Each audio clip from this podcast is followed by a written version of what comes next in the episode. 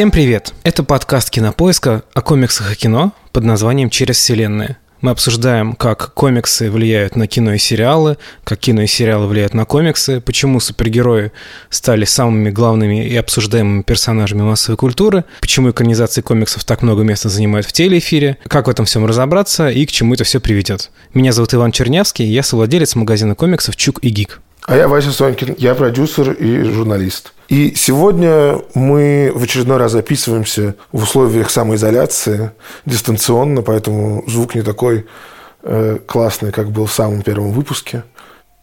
У меня проснулся ребенок.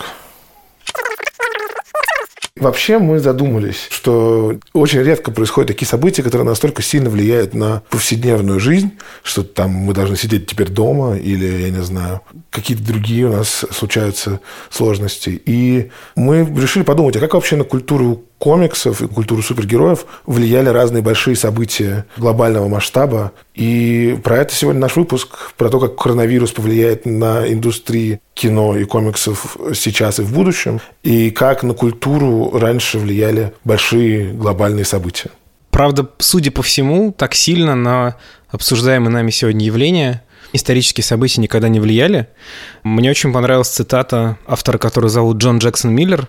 Это человек, который 20 лет как минимум на сайте Комихрон занимается исследованием рынка комиксов американского. И он очень простой сделал лид для своего большого текста о состоянии комикс-индустрии в Америке в эти дни коронавирус сделал то, что не удалось сделать Второй мировой войне. Он остановил выход комиксов. И я думаю, что, пользуясь этой цитатой, мы, наверное, начнем со Второй мировой, потому что комиксы, как вид искусства, в принципе, синонимичны 20 веку, да, они появились в конце 19 века в самом и в том виде, который мы обсуждаем в этом подкасте, да, какие-то жанровые истории, приключенческие, фантастические, супергеройские истории с э, вот этим узнаваемым визуальным языком, в этом виде они появились все-таки в 20 веке и все-таки уже после Первой мировой войны. Поэтому Первая мировая война на индустрию комиксов, соответственно, никак э, вообще, в принципе, не повлияла. Наверное, первое историческое событие, которое как-то сильно повлияло на комикс как явление, это Великая депрессия в Америке, потому что она позволила комиксам занять доминирующее место в комплексе развлечений американцев, потому что это было дешевое, доступное развлечение в условиях там тотальной повальной нищеты, а комиксы оказались очень кстати. Но этот такой позитивный эффект. А вот э, Вторая мировая имела уже совершенно разный э, эффект, поэтому, наверное, начать нужно действительно все-таки с нее. Потому что именно в конце 30-х годов появились самые первые супергерои. И э, вот когда они набирали популярность, набирали обороты, мир столкнулся с реальным настоящим суперзлодеем и с реальным настоящим катаклизмом. Но, может быть, сначала давай, Вась, поговорим про более широкую картину, про кино, про вообще состояние человечества, а потом уже подойдем к комиксам. Вообще вот ты вот говоришь, мне вспоминается сразу этот иконический образ Капитана Америка, дающего в челюсть Гитлеру на обложке. Самого первого выпуска. Да, это действительно такой вот самый классический пример влияния э, Второй мировой войны на эту культуру, что появился вообще персонаж Капитана Америки, который такой, значит, вот этот вот патриотизм американский. Чем, мне кажется, интересно Вторая мировая, это, наверное, последний момент в нашей общей истории, когда есть какой-то понятный злодей, есть какие-то понятные хорошие ребята, и однозначность этой истории очень сильно манит и, и обладает такой особой гравитацией, что к ней приходится возвращаться, когда хочется вернуться к чему-то более однозначному. И один из ключевых, мне кажется, эффектов был, например, в кино, что появились такие военные фильмы, где вот практически уже супергерой, главный герой, он шпион, он сильный, он смелый, борется за все хорошее. Это такие первые супергерои в кино, просто они появились не из комиксов, а появились из фильмов про Вторую мировую. И это такой жанр, который до сих пор пародирует, по-моему, Тарантино. Он доводит до абсурда вот этих вот героев и делает их чуть более похожим, наверное, на настоящих военных по настроению, но чуть менее держит их в рамках реальности и чего-то осмысленного. Он позволяет этому совершенно в безумие скатываться. Действительно, самый яркий пример — это первый выпуск «Капитана Америка». Мне ужасно нравится байка про эту серию комиксов, потому что сейчас нам очень сложно поставить себя на место читателей и людей, которые видели эту обложку в газетных ларьках, потому что на тот момент времени Адольф Гитлер был живым, реально действующим политиком из другой страны. То есть, в принципе, сейчас я даже пытался подобрать какую-то аналогию. Представь себе, что выходит в Америке или в России комикс, где Капитан Америка или Капитан Россия дает апперкот, например, руководителю Китайской Народной Республики или Ким Чен Ыну. И это как бы не какая-то маргинальная пародия там South Park а, а что-то такое респектабельное, что распространяется абсолютно везде, доступно всем возрастам. То есть это штука непредставимая сейчас, и редакторы комикса говорили, давайте скорее, скорее придумайте новые истории, потому что вот-вот в любой момент Гитлера пристукнут, мы останемся без главного злодея. И фиг знает, будет ли этот комикс нужен кому-то потом. Этот всплеск патриотизма, он закончился закономерным образом когда закончилась война и закончились какие-то послевоенные переживания. А когда закончились послевоенные переживания? Мне кажется, мы до сих пор в каком-то смысле в послевоенных переживаниях. Ну, можно так сказать. Просто в 49 году Капитан Америка уже закрыли. То есть он уже никому не был интересен. Потому что люди насмотрелись на фронте на страдания, на драки, на оружие. И это причина, почему боевые комиксы да, разных жанров подрастеряли свою популярность сразу после войны.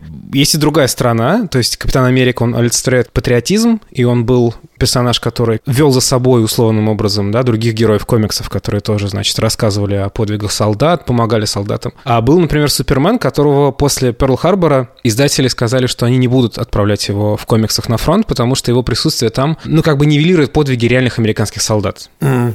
Обесценивание такое, да? Да, да. Это, ну, на самом деле, это довольно логичный ход, и мы, кстати, к этому вернемся, когда будем говорить про 11 сентября. Но при этом комиксы сами продолжали выходить. Понятно, что Америка не была на линии фронта сама по себе, да, она воевала в чужих странах. И типографии работали, и, понятно, да, были какие-то издания, которые поднимали боевой дух. Проблема была, пожалуй, в том, что некоторые авторы комиксов попали на фронт. Многие художники известные, они были призваны на службу. То есть Джек Кирби, человек, который вместе со Стэном Ли создал самых известных персонажей Марвел, он зарисовывал вражеские укрепления. Э, он даже говорил, что, в общем-то, достаточно расстрельная должность, да, потому что он самый первый отправлялся смотреть, где там враг окопался, и мог не вернуться с любого задания. А Уилл Айснер, в честь которого названа главная комиксная премия, рисовал военные инструкции по тому, как обслуживать свою технику, обслуживать оружие и так далее. Это была очень важная тема, потому что если солдаты не умели правильно там ухаживать за танком или за автоматом, он часто ломался. И Уилл Айснер доказал американскому руководству армии, что его комиксные инструкции, они гораздо нагляднее, чем сухой текст и какие-то примитивные картинки. То есть тут не война влияет на комиксы, а комиксы влияют на войну немного, получается даже. Да, конечно, конечно. Вот, после войны интерес к супергероям начал резко падать, при том, что вот мы говорим о пересечении миров комиксов и кино. Это пересечение случилось как раз в том контексте, который нас интересует, незадолго до войны, в 1941 году, когда был первый кинофильм про супергероя, про Капитана Марвел, которого сейчас зовут Шазам. Это был тогда еще киносериал, вот эти вот маленькие эпизоды, которые каждую неделю выпускались в кинопрокат перед э, каким-то полнометражным фильмом. Да, иногда это были мультики, иногда это была кинохроника, иногда это были вот эти вот киносериалы приключенческие, обрывались на самом интересном месте, ну, предтечи телесериалов, собственно. И первым героем таким был Капитан Марвел.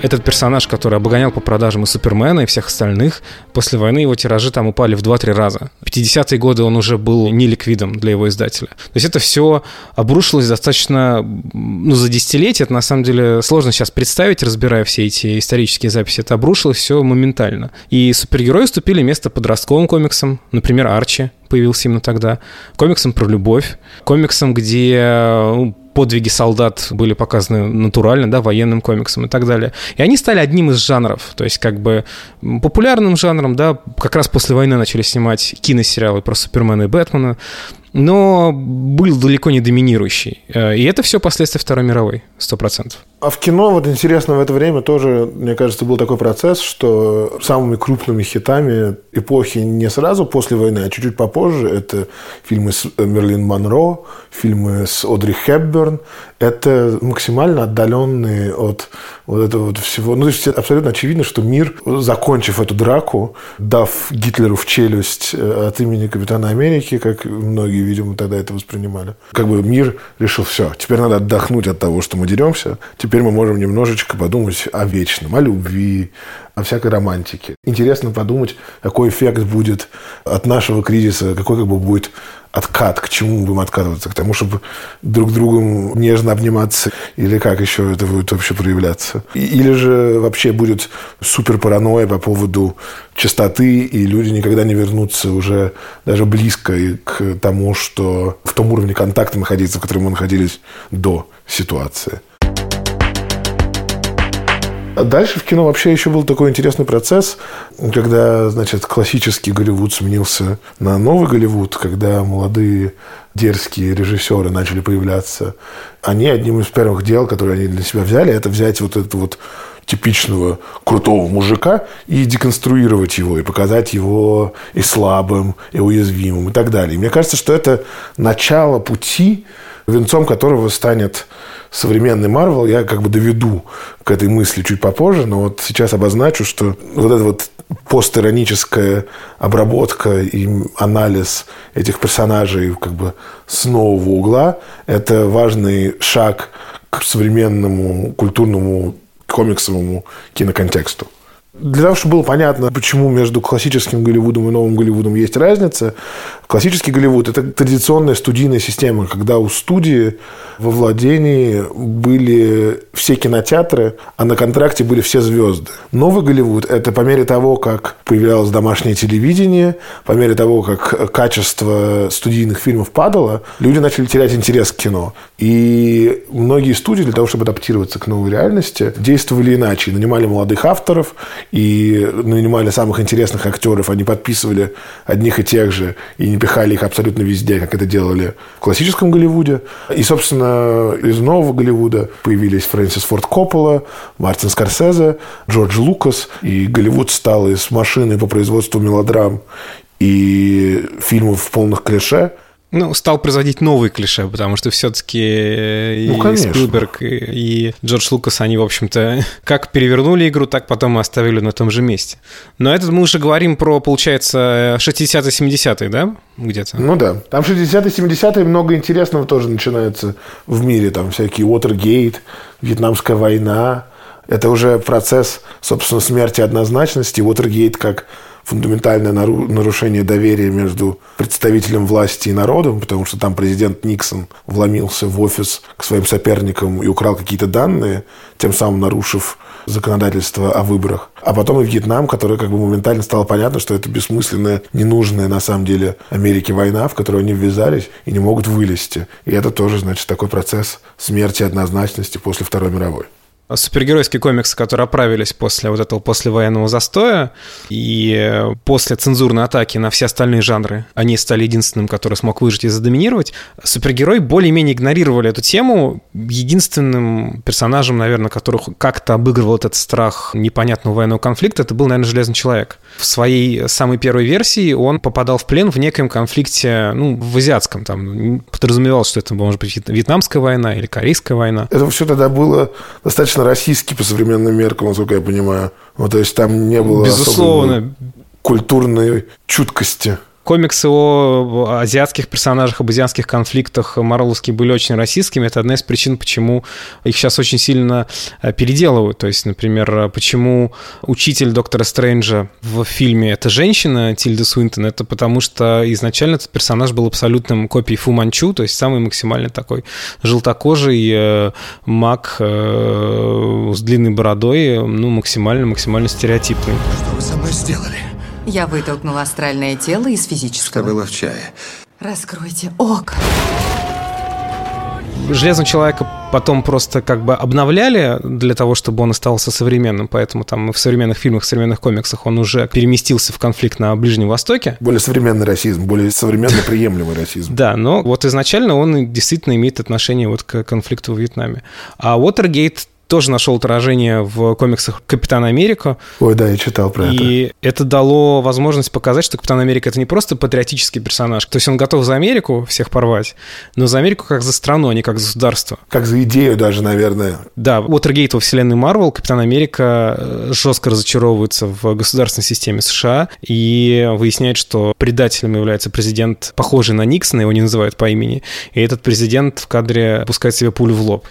А потом была, естественно, холодная война параллельно с этим еще, про которую можно разговаривать так долго, что это достойно отдельного выпуска. Я думаю, что мы могли бы вернуться к этой теме, когда все-таки выйдет фильм «Черная вдова». Mm, да, мне тоже было бы интересно. Потому что холодная война комиксы и кино запитало до нельзя. То есть э, и куча персонажей, которых мы знаем сегодня, и жанры шпионского кино, например, да, как таковой. Это все было проявлением. С другой стороны, «Холодная война» — это такое сложно уловимое, долго текущее событие историческое. Оно немножко, мне кажется, не похоже на то, что мы сегодня вот перечисляем, что мы сегодня обсуждаем.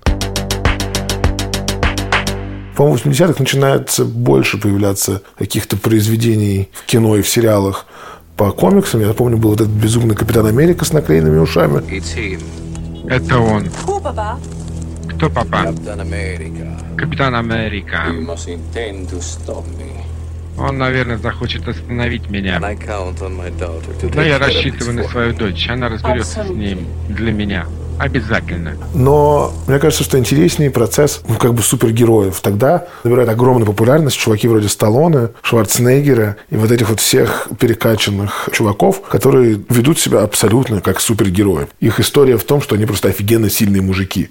У них там нет никакой радиации, и они не падали ни в какую кислоту. А потом дальше мы переходим к постиронии, которая зарождается и очень сильно разрастается после 11 сентября 2001 года. Это такое фундаментальное событие рубежа наших даже не веков, миллениумов, которое повлияло на все. Вот это вот предыдущая наша точка, которая повлияла на все. По-другому мы стали передвигаться, мы там, не знаю, не можем в самолет пройти так, как мы раньше проходили, нас досматривают и забирают у нас жидкость больше 100 миллилитров. Это, собственно, после 11 сентября начали делать. Много законодательных штук, война с терроризмом, которая, в общем, до сих пор в той или иной степени идет. А в культуре это событие, с одной стороны, дало визуальный язык для катастрофы. То есть, например, во вторых «Мстителях» в эре Альтрона, там, когда, значит, это какой-то город поднимают вверх, люди там выглядят так же, как они выглядели на кадрах с 11 сентября. Они все, значит, в пыли вот это. И то же самое в «Бэтмене против Супермена». Это, значит, э, самая известная визуальная метафора 11 сентября, насколько я понимаю, когда Супермен, который в первой части дрался с Зодом, они так дрались, что уничтожили полгорода, и там прямо тоже весь визуальный язык из 11 сентября. Хочешь начать войну? Этот сукин сын уже начал войну. То же самое в последних «Мстителях». Там щелчок Таноса оставил мир в похожем на после 11 сентября травмированном, задумчивом состоянии. И как бы мы теперь можем ждать, что вот эта вот угроза заразы тоже станет такой фундаментальной идеей кино ближайших нескольких десятилетий, судя по всему. Дай бог, что ничего хуже не будет происходить. И поэтому у нас будет много времени думать именно об этом, как о чем-то прошедшем и страшном. Но это неизбежно, конечно, будет на нашу культуру очень сильно влиять. Но мне, кстати, кажется, что «Мстители. Финал» очень похож на нынешнюю ситуацию, потому что ты, если помнишь, там пустынно на улицах, э, очень mm-hmm. мало людей, все разобщены, все общаются друг с другом по географической связи, не знают, что делать. И появляется такая мысль иногда, что Дисней мог бы запустить его в прокат, когда пандемия закончится, и немножко поднять боевой дух людям, потому что они бы пошли и увидели некую ну, метафору состояния, в котором пребывали несколько месяцев, да, вселенная Марвел пребывала в нем там пять лет по сюжету. Тем более, что они один раз уже перевыпустили, добавив сколько-то минут, чтобы стать самым кассовым фильмом в истории, если я правильно помню. Там же Кевин Файги очень был расстроен из-за «Аватара», и они выпустили еще дополнительных несколько минут где-то в глубине фильма. Нет, там не в глубине фильма, там было просто приветствие режиссера и удаленная сцена в конце, так что это был такой... Еще хуже. Ну, уже на излете ход, но он сработал. А вот если говорить об удаленных сценах, то 11 сентября повлияло прямо на одну из ранних супергеройских экранизаций нашего времени. Это на фильм «Человек-паук» Сэма Райми, потому что в нем была сцена, которая была одним из первых трейлеров этого фильма, да, где да. Человек-паук ловил на паутину вертолет грабителей, паутину натягивал между башнями торгового центра. Этот трейлер показывали в кино, но после 11 сентября его сняли как бы с дистрибуции. Его, я так понимаю, официально нигде не издавали. Но он есть в YouTube, естественно. И, насколько я понимаю, даже немножко поретушировали фильм. Ну да, да, да, там же удаляли башни, потому что они очень бросались в глаза в этот момент. Ну, они всегда бросаются в глаза, насколько я представляю себе, честно говоря, э, панораму Нью-Йорка. Но, насколько я понимаю, восстановили потом. То есть на Blu-ray релизе есть вот этот момент, когда у Человека-паука в конце фильма он летает над городом, готовится взлететь, и у него отражаются в глазах башни. В киноверсии, я так понимаю, их убрали, а потом в домашней версии все-таки восстановили. Но это был такой вот э, один из первых примеров прямого действия. Такое событие, как 11 сентября, действительно проникает во все сферы жизни, и оно становится таким, с одной стороны, клише. То есть это, например, был фильм с Робертом Паттисоном, где это какая-то очень скучная мелодрама, которую как бы типа она пытается себя спасти тем, что в конце выясняется, а еще главный герой погиб 11 сентября, и такой, а, окей, значит, этот фильм чуть более грустный, чем я предполагал. Ну, то есть вот такой вот был дешевый ход сделать персонажа чуть-чуть интересней, с одной стороны. С другой стороны, мне кажется, что 11 сентября было моментом, когда многие испытали такой вот животный страх, ощущение рушащегося мира.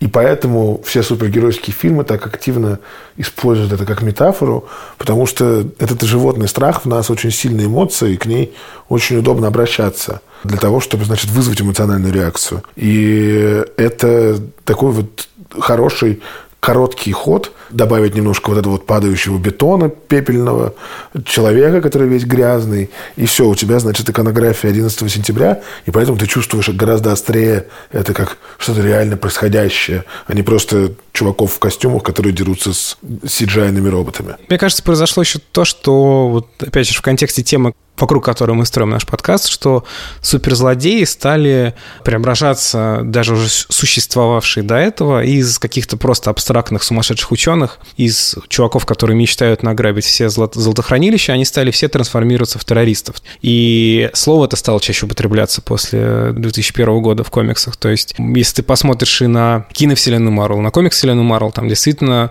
очень многие суперзлодеи начали использовать методы террористические, да, и подпадать под это определение.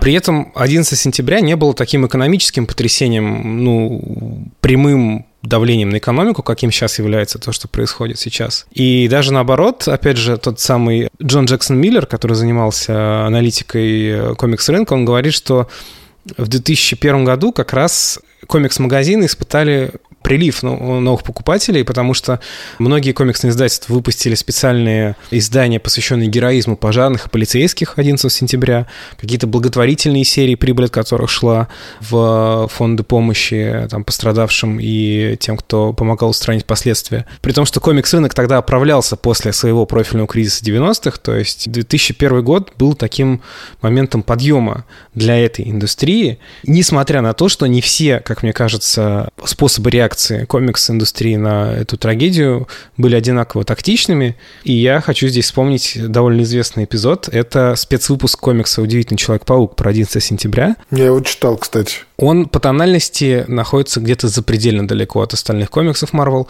Суть в том, что супергерои, все эти многочисленные, бесчисленные супергерои Marvel прозевали этот теракт, что лично мне кажется, ну, достаточно серьезным допущением. Они все собираются на развалинах торгового центра, они все помогают устранить последствия, и самая знаменитая сцена, когда появляются э, закадровый голос, по-моему, там Человек-паук, э, если я ничего не путаю, рассказывает о том, что вот все объединились, все пришли на помощь и говорит, что забыли распри даже прежние враги, и на этих словах в кадре появляются злодеи вселенной Марвел, и плачет, по-моему, доктор Дум там, который до этого постоянно пытался то завоевать Америку, то разбомбить Америку, то что-то еще сделать. Да. Говорят, что вот даже такого злодейства им в голову прийти не могло.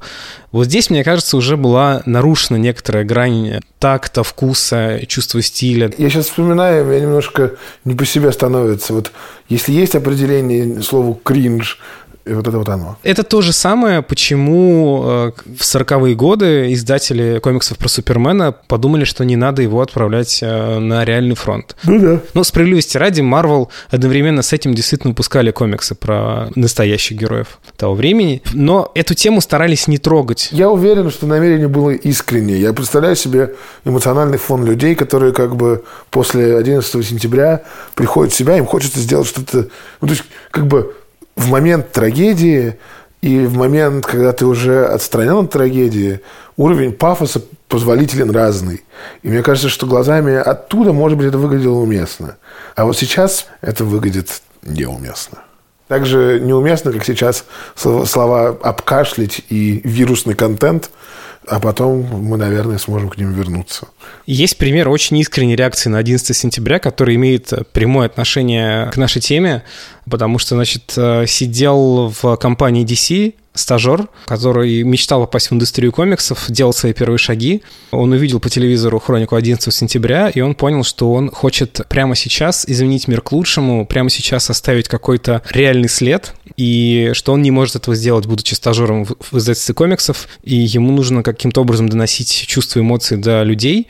Он э, реализовал свое второе хобби, пошел, собрал музыкальную группу. Его звали Джерард Уэй, а группа называлась My Chemical Romance. Спустя много лет после большого успеха с My Chemical Romance Джерард Уэй вернулся в комиксы уже в качестве известного сценариста, и в частности по одному из его комиксов был снят сериал, который называется «Академия Амбрелла». И он называет 11 сентября поводом для того, чтобы проснуться, встряхнуться, встать и пойти действовать. Интересно. Но вообще комиксы старались эту тему как бы не, не трогать особенно сильно, то есть той же вселенной Марвел 11 сентября, получается, оно как бы действительно произошло, но персонажи чаще вспоминают какие-то вымышленные катаклизмы, когда на них ссылаются. Мне кажется, что тут немножко по-другому это работает, и мне обязательно было это упоминать, из-за того, что 11 сентября было одним из первых событий такого формата, то есть, понимаешь, как бы был Перл-Харбор, да, в общем-то, события ничем не лучше, ну, как бы, типа, сопоставимые события с 11 сентября, да. Бывали еще другие, но никогда не было такого, чтобы мы видели в прямом эфире, как эти башни сначала стоят, потом у них вылетает самолет, и потом они падают. И это такие яркие образы, что они въелись нам в визуальную память, и комиксом не обязательно референсить конкретно 11 сентября, можно использовать любой элемент из визуального словаря этого события и как бы за него зацепиться. То есть тут просто другой механизм действия. Точно так же, как, наверное, страх заражения для нас будет таким очевидным триггером, или, я не знаю, разговор о том, что мыть руки 20 секунд, тоже как-то будет к этому всегда отсылать.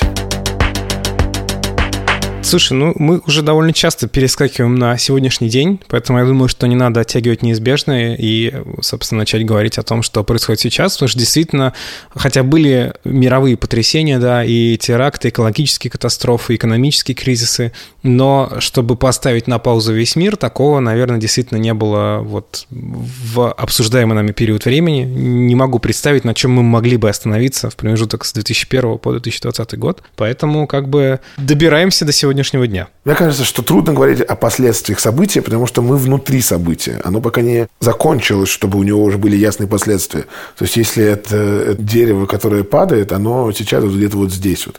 И мы пытаемся подстраиваться еще посередине. Оно где-то где-то посередине, на 45 градусах. А оно еще не до конца упало. И настоящие последствия мы сможем понять только когда, собственно, оно упадет, и мы перейдем к следующей стадии. Но есть уже непосредственные прямые. Абсолютно вся индустрия кино вверх тормашками, потому что никто не ходит в кино. И, соответственно, Марвел сдвинул все свои фильмы на несколько месяцев. И абсолютно никто сейчас не выпускает ни одного нового фильма в широкий прокат, потому что широкого проката как такового нет. И это тоже очень странно. Это тоже впервые в известной нам истории. Ну, сейчас, получается, неожиданно развернулась большая битва между digital ом и офлайном, которая намечалась много лет, что сейчас уникальная возможность Голливуду проверить, будут ли его новые фильмы смотреть так же активно в стримингах, как смотрят их в кино, потому что многие фильмы выходят одновременно с прокатом, почти одновременно с прокатом, сильно раньше запланированного, или вообще не выходит в прокат, выходит сразу в стриминг. Ну, правда, э, если говорить об Америке конкретно, там они стоят очень-очень-очень дорого. Типа 30 долларов за показ, да? За прокат или за покупку, точно не помню они обкатывают формат, где идея в том, что ты собираешь несколько людей, и вы дома вместе смотрите. И поэтому это столько Ты не стоит. можешь сейчас собрать дома несколько людей, в этом проблема. А, кстати, да, это, это, это хороший для них тактический ход в этом смысле. Смотри, здесь в этой битве, которая разворачивается и в комиксах тоже, в ней есть фактор, что есть лоббисты, которые сдерживают этот переход, потому что есть теория, что, собственно, Disney Plus, он создан отчасти для того, что в будущем Disney, Marvel, Звездные войны не делились деньгами с кинотеатрами, сразу выпускали бы фильмы на миллионную аудиторию. Но вот якобы Да, все равно нельзя «Черную вдову» сейчас выпустить, потому что она не заработает столько денег в этом не готовом стриминге, тем более на Disney+, которая новая платформа. И плюс она может заработать гораздо больше после, потому что после люди будут искать таких понятных объединяющих опытов, что более понятное и объединяющее, чем поход на фильм «Марвел». Поэтому им тоже имеет смысл отложить его, чтобы даже не то, что не потерять, а наоборот, сильно выиграть. Да, люди, люди сейчас активно вспоминают ролики годичной давности, когда записывали на аудио реакцию на фильм «Мстители. Финал».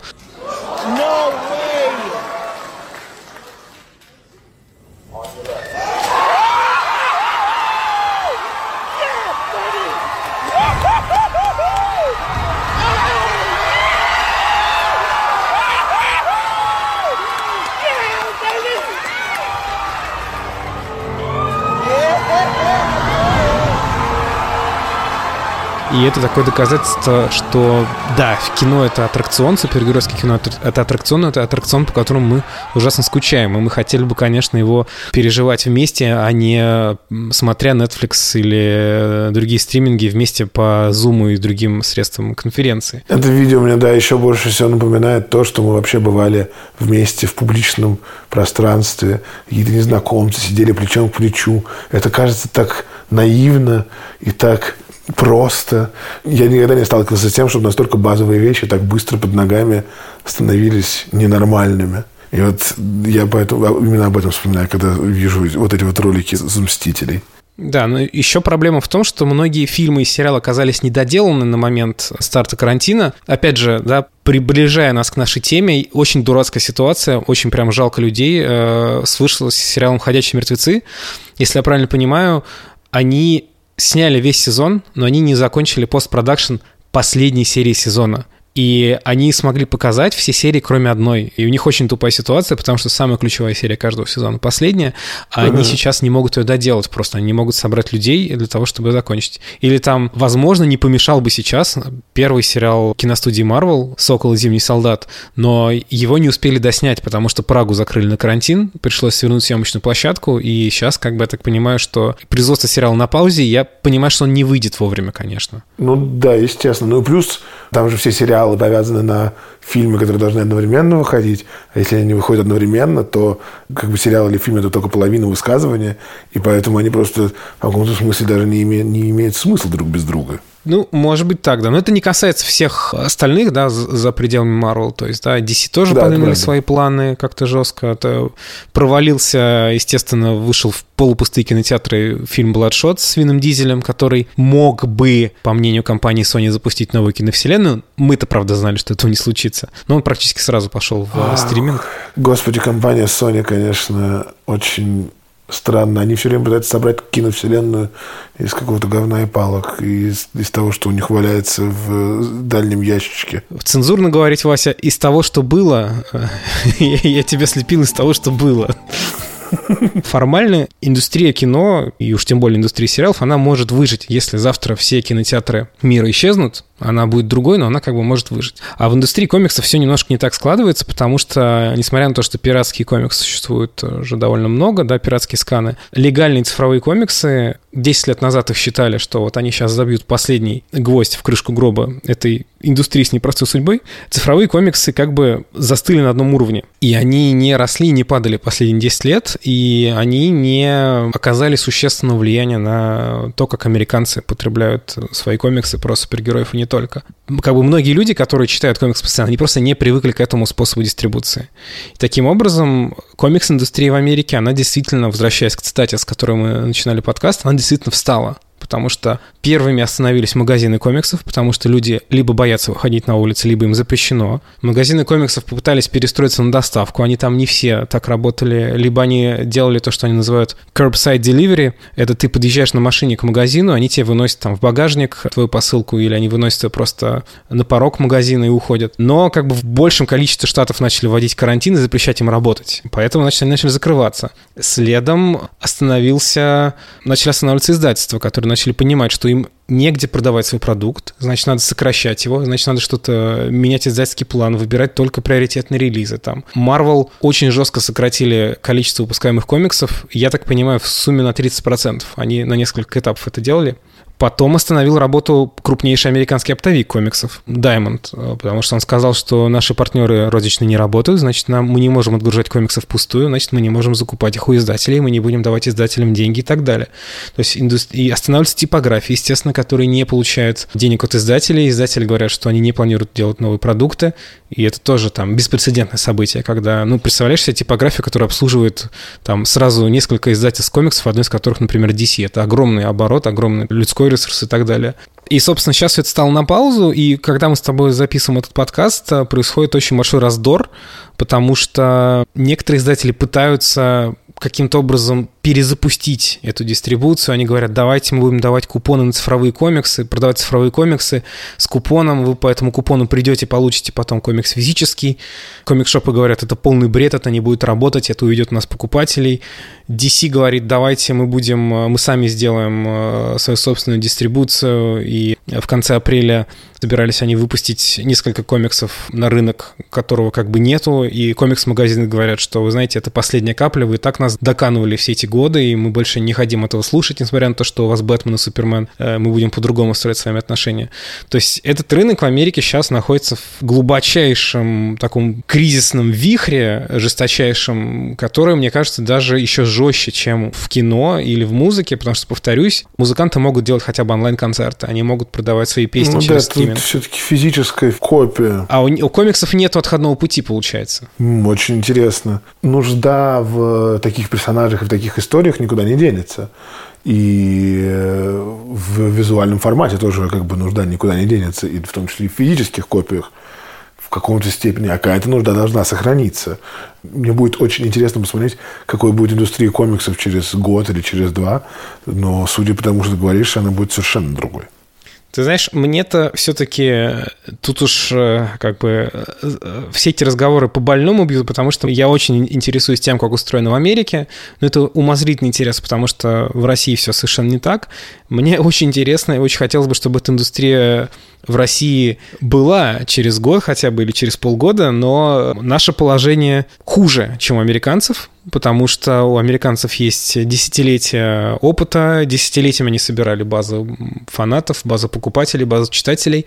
У нас этой базы такой огромной нету, а у нас обрушение рынка происходит по той же самой схеме, да, то есть сначала закрываются магазины, потом э, магазины перестают платить издательствам, издательства перестают э, получать деньги на выпуск новых проектов, сейчас начнут тормозиться типографии. Ну, в России комиксный рынок, он является частью книжного, в отличие от Америки, где книжный формат комиксов — это одна часть, и журнальный формат — это другая, очень крупная. И э, представители книжного рынка, они говорят о вообще сокрушительных потерях. Сейчас уже сокращаются тиражи всего на свете. Говорят, что падение будет составлять 60%, там представители издательской группы Эксмо, например. Ну, 60% это вообще кошмарные цифры. И, Ой, конечно, бьют тревогу представители независимых книжных магазинов, независимых комикс-магазинов, потому что далеко не все, будучи закрытыми и лишенными своих покупателей, могут получить там какую-то скидку по аренде, скидку по кредиту. Не все могут выплатить равно- равнозначные компенсации своим э, работникам. И российская индустрия комиксов изначально была очень маленькая, она как бы все время очень долго-долго-долго вставала на ноги, сейчас ей как бы бейсбольные биты перебили оба колена, и каждая неделя, проведенная в карантине, она называется больше тревожной за то, что происходит. Дорогие слушатели, если у вас есть где-нибудь неподалеку магазин локальный, и у них есть в каком-нибудь формате доставка, или можно забрать, и вам можно вы- выходить на улицу, сделайте это. Мне кажется, что у нас есть какая-то возможность помочь нашим локальным производителям радости и смыслов. С вами были Василий Сонькин и Иван Чернявский. На наш подкаст можно подписаться в iTunes, Яндекс Музыки, Castbox или любом другом удобном вам сервисе. Мы ждем ваши отзывы, пожелания по теме будущих выпусков. Надеемся, что на наш план выхода этих выпусков больше не повлияет нынешняя ситуация. Мы сможем выпускать те истории, о которых мы хотели рассказать изначально. Пишите нам на адрес электронной почты подкаст собака кинопоиск.ру. На самые интересные вопросы мы постараемся ответить в эфире подкаста. А над этим эпизодом работали звукорежиссер Ильдар Фаттахов, редактор Доуля Джанайдаров, продюсер Женя Молодцова и главный редактор кинопоиска Лиза Сурганова. Будьте здоровы и до встречи. До скорого, спасибо, пока.